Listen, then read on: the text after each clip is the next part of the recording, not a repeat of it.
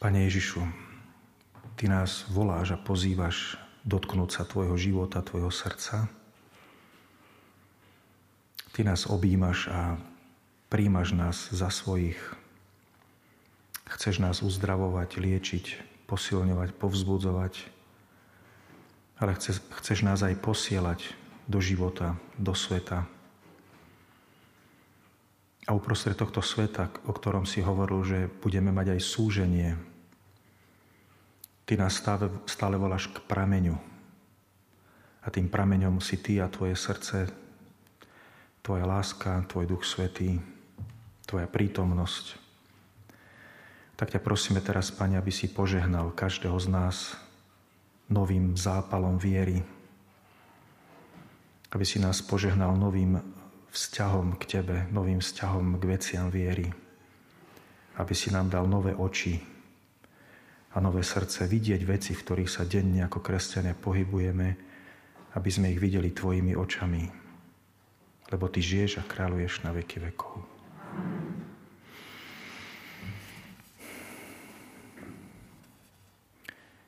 Tento čas je, je pekný čas na, pre náš taký odpočinok. Odpočinok na tele, ale aj odpočinok na duchu. A práve aj v tom čase odpočinku je viac priestor, aby rástla naša viera. Zároveň vieme, že je to len taký súhrn základných vecí, pretože to, čo sa má rozvinúť ďalej do podrobna, to musí robiť Duch Svetý v našom živote, v našom konkrétnom živote, v konkrétnych všedných dňoch. Ale Pán nám zanechal množstvo vecí, množstvo, množstvo skutočností, ktoré nie sú pre nás nejako na výber, že si niektorú z nich vyberieme, ale ktoré nejakým spôsobom vytvárajú celú takú mozaiku toho života viery. Že nie je nudný, stereotypný, jednostranný, je bohatý. Ako prvé nám zanechal seba v duchu svetom. Duch Svety sprítomňuje ako osoba Božie kráľovstvo. Hovorí Ježiš, ja a Otec si urobíme príbytok. To Duch Svetý. A Duch Svetý posvecuje dary eucharistické, že sa stávajú telom a krvou pána. Je to veľmi zvláštna prítomnosť pre nás, tajomná Ježiša. Sa k tomu nejakým spôsobom vrátime. Dáva nám spoločenstvo svetých církev. Hej, církev nie je len nejaký, nejaké zhromaždenie ľudí, ktorí pozerajú na jednu vec alebo veria v jednu vec. Je to telo. Ježiš hovorí, že on je hlava, teda svätý Pavol to hovorí, že je to tajomné telo Krista, církev. Tajomné znamená, že to je tajomstvo. Je to tajomstvo, to znamená, nevidíme to bežne ľudskými očami, ale pritom je v tom prítomné Božie kráľovstvo. Církev je tajomné telo Krista, hovorí, a Kristus je jeho hlavou. Novinári používajú také spojenia, keď oznamujú niečo o Vatikáne, že hlava katolíckej cirkvi pápež František, to je v poriadku. Tak ho voláme, že je hlava katolíckej církvy, je nástupcom Petra.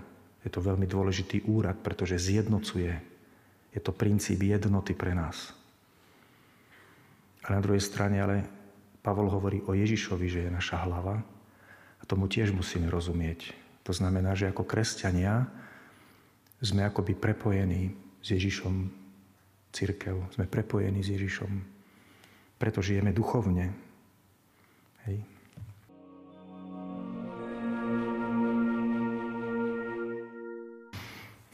Čiže jasné je, že tá posledná, tá posledná téma sa musí dotknúť Eucharistie, obety. Pamätám si, keď som cestovával do farnosti z domu ďaleko 5 hodín, už som to mal tak naučené za tie roky, že som vedel presne doma, kedy sa mám zbaliť, sadnúť do auta 4,5 až 5 hodín podľa prestávky, ak som si robil.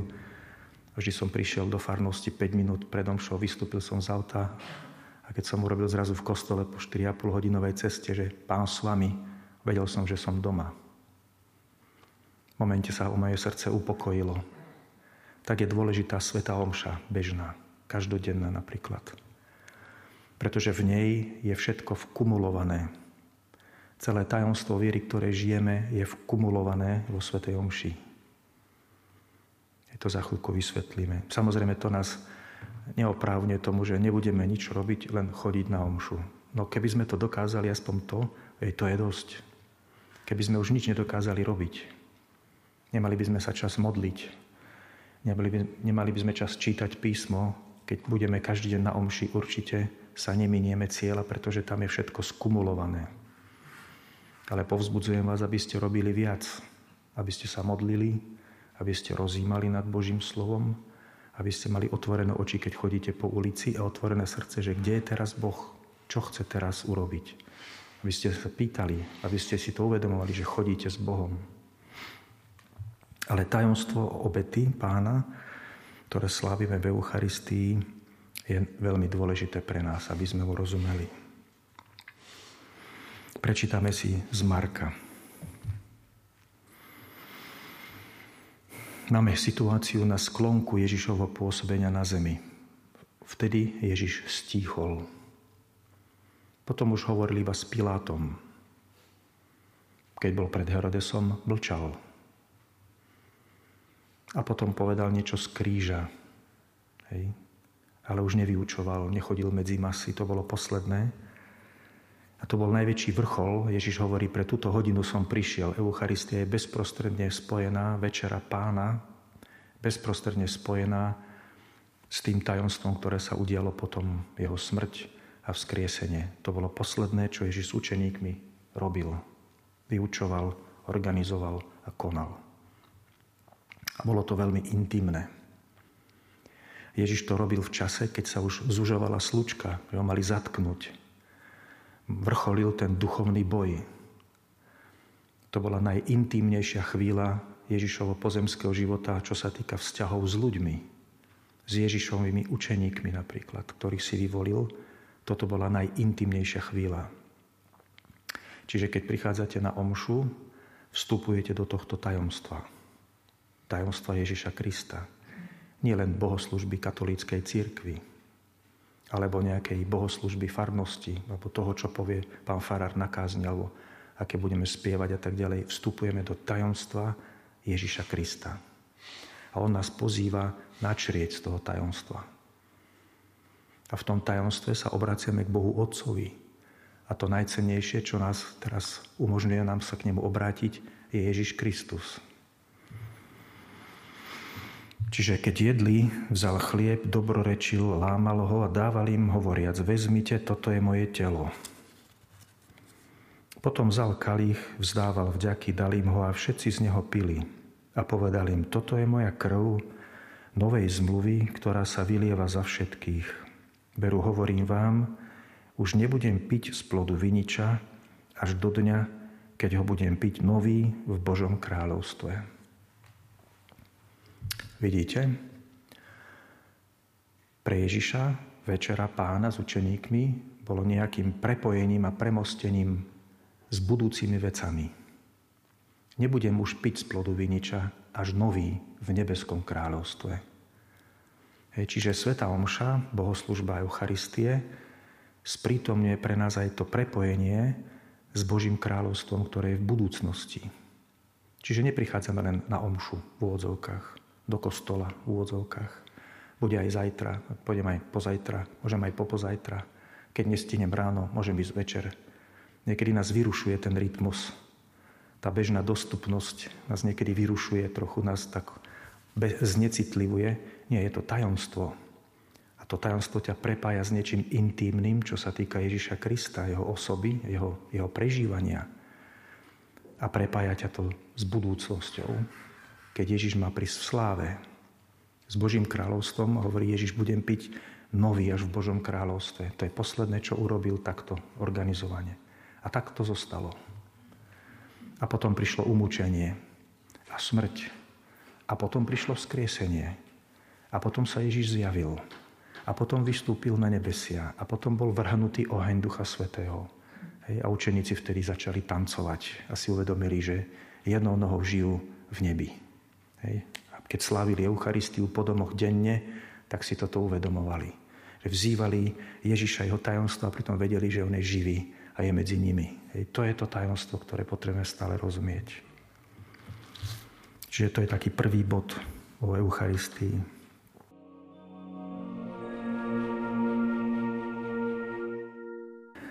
Potom druhý bod, svätý Pavol nikdy nevidel Ježiša v tele.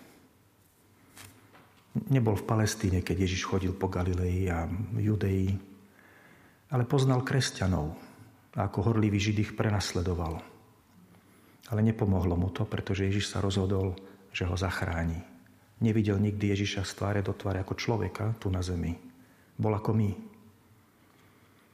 Hej, čiže si uvedomujeme, že keď svätý Pavol mohol tak poznať Božie tajomstvá, pritom Ježiša nikdy fyzicky nevidel ako človeka, potom aj my môžeme poznať v srdci tieto tajomstvá. Svetý Pavol, keď napomína Korintianov, to je veľmi významný list. Hovorím, že boli, boli obrátení z pohánstva a mali rodiny, súčasť rodiny, ktorí chodili na pohánske sviatky, prinašali jedlá Bohom, ktoré sa obetovali a potom z toho jedli. To robíme aj my. Aj to je pochopenie tej obety, že že počúvajte, čo hovorí svätý Pavol, že nemôžete mať účasť aj na stole zlých duchov, hovorí v liste Korintianom v 10. kapitole. A nemôžete mať teda účasť potom aj na stole pána. Hej, čiže to stolo, slovo stôl sa nemyslí kuchynský stôl alebo obývačkový stôl, to sa myslí ako oltár, obetný stôl. Hej, čiže prax bola taká, pohanské náboženstvo to tak robili, že prinášalo sa modlám Bohom pokrmy, tie sa obetovali a potom sa z nich jedlo, aby mali podiel s Bohmi. To robíme aj my, ale inak trochu. To znamená, že to protestanti nemajú až tak radi, že obetujeme Bohu chlieba víno, potom on to požehná, premení a potom z toho jeme. Aby sme mali podiel s pánom. Je to obeď, obeta. Niektorým to tak nevonie, že je to obeta. Je to obeta. Je to nadprirodzené. Je to zasvetené a premenené. A my z toho požívame, ako by sme boli na hostine s Bohom, s Pánom, s Ježišom. To je dôležité. Hej, to je dôležité na tom. Čiže není to iba symbol. Není to, není to to, že si to pripomenieme raz za rok, napríklad, že Ježiš to urobil. Oni to robili, sa hovorí v skutku apoštolských, denne. Nemôžete robiť denne symbol. Na čo by ste robili denne symbol? Nebudeme denne sláviť SNP alebo denne koniec vojny. Ale pokiaľ to má nadprirodzenú hodnotu ako obeta a spája vás to s Bohom, môžete to robiť denne. Hej, to je dôležité. To je ďalší bod.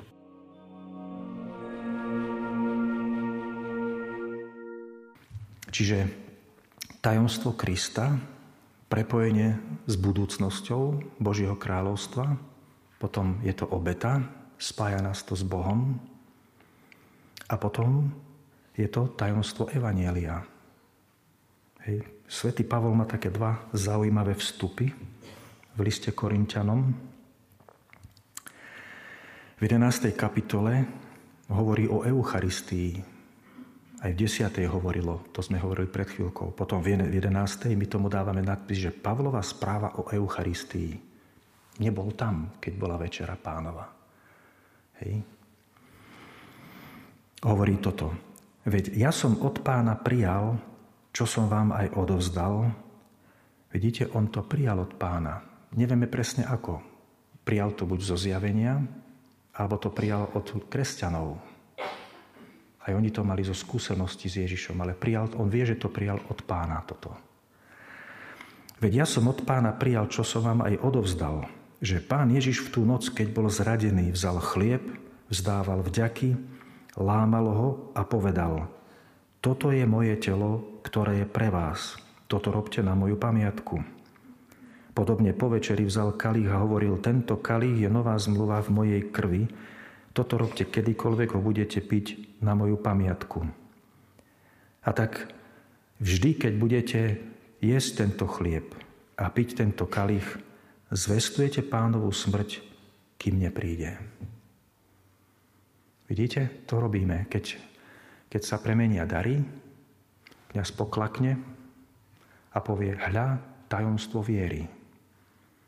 To znamená, vidíte, toto sú tie skryté veci, ktoré my vidíme, tajomstvo viery. A my povieme, že Smrť Tvoju, Pane, zvestujeme, Tvoje zmrtvých stane vyznávame, kým neprídeš v sláve. To prepojenie s budúcnosťou. Čiže slávenie Eucharistie nás udržuje v tom očakávaní príchodu Božieho kráľovstva v plnosti. Slávenie Eucharistie nás oslobodzuje od lipnutia na osudoch našich tu na tomto svete. Vždy, keď sme na eucharistickej slávnosti, musíme sa oslobodiť vnútorne od všetkých takých nepokojov, ktoré nám tento život tu na svete prináša, aj keď nemáme dokončené veci, vyriešené veci, ťažkú budúcnosť, vždy musíme sa vrátiť k tomu, že sme prepojení s budúcnosťou, ktorú nám Boh pripravil. A to nás má udržiavať čerstvých a sviežich vo viere a vo vzťahu k Bohu. Čiže to je to tajomstvo. Ježiš Kristus, ktorý zomrel a vstal z mŕtvych. A teraz ďalšia vec, ktorú svätý Pavol hovorí, to je v 15. kapitole. Rovnakým spôsobom uvádza Eucharistiu a rovnakým spôsobom uvádza Evangelium. Ja som to už na začiatku, kde si hovoril, čo máme veriť, že musíme vedieť, čo je Evangelium. Evangelium je zväzť, ktorá má konkrétny, konkrétny obsah. A tamto svätý Pavol hovorí, a ten konkrétny obsah sa zjavuje aj v slávení Eucharistie. Hej, preto hovoríme, že v nej je všetko vkumulované. Čiže svätý Pavol začína v správe o Eucharistii toto veď. Ja som od pána prijal, čo som vám aj odovzdal. A potom v 15. kapitole hovorí, že odozdal som vám predovšetkým to, čo som aj sám prijal. Je to podobne to uvádza. Že Kristus zomrel za naše hriechy podľa písem. Že bol pochovaný a že bol tretieho dňa vzkriesený podľa písem. Že sa zjavil Kéfasovi a potom dvanáctim potom sa zjavil viac ako 500 bratom naraz, väčšina z nich žije doteraz, niektorí už zosnuli. Potom sa zjavil Jakubovi a potom všetkým apoštolom a poslednému zo všetkých ako nedochôdčaťu zjavil sa aj mne. Vidíte, to je správa o, správa o Evangeliu. Je, odozdal som vám predovšetkým, čo som aj sám prijal, že Ježiš bol zradený, potom zomrel za naše hriechy, Vstal z mŕtvych podľa písem, zjavil sa Kéfasovi, zjavil sa potom ostatným apoštolom, zjavil sa 500 bratom v Galilei. Naraz, hovorí svätý Pavlo, väčšina z nich žije ešte. Do zatvorky stretol ich, poznal ich, počul ich hovoriť ich svedectvo. Otvorený príbeh. A to je správa o Evaníliu. Toto musíme stále veriť. To je Evanílium, že Ježiš zomrel za naše hriechy. Že Ježiš stal z mŕtvych podľa písem za naše hriechy. Je to Boží plán. Ježiš bol vzkriesený z mŕtvych žije. A toto my žijeme, toto očakávanie, to je evanelium. A v Eucharistii je toto isté. V Eucharistii sa zjavuje toto tajomstvo Evanelia, že Ježiš zomrel za naše hriechy a bol vzkriesený podľa písem. A preto hovoríme, že hľa tajomstvo viery. Hej, čiže keď prichádzate na Svetú Omšu, vždy budete mať z nej osoch, bez ohľadu na to, ako v rutine budete chodiť. Ale keď chcete mať väčší osoch, tak nestačí, keď chodíme len do kostola, na bohoslužbu, na nejakú rutinu. Aj keď máme, vnímame, že keď príjmame telo pána, tak je tam pán Ježiš. Ale musíme mať to otvorené srdce, že veríš v Ježiša, ktorý zomrel za tvoje hriechy, ktorý vstal z mŕtvych a teraz žije, je vzkriesený a oslávený. A že to obetované telo a krv je tajomstvo jeho prítomnosti, a ty máš spoločenstvo s Bohom skrze zmluvu s Ježišom Kristom a preto požívaš ten pokrm. To znamená, že deklaruješ, že sa tomu Bohu odovzdávaš a že si jeho nasledovník. To znamená, že keď príjmaš telo pána a povie rozdávajúci, že telo Kristovo a ty povieš amen, slovo amen znamená, že súhlasím. Je to tak.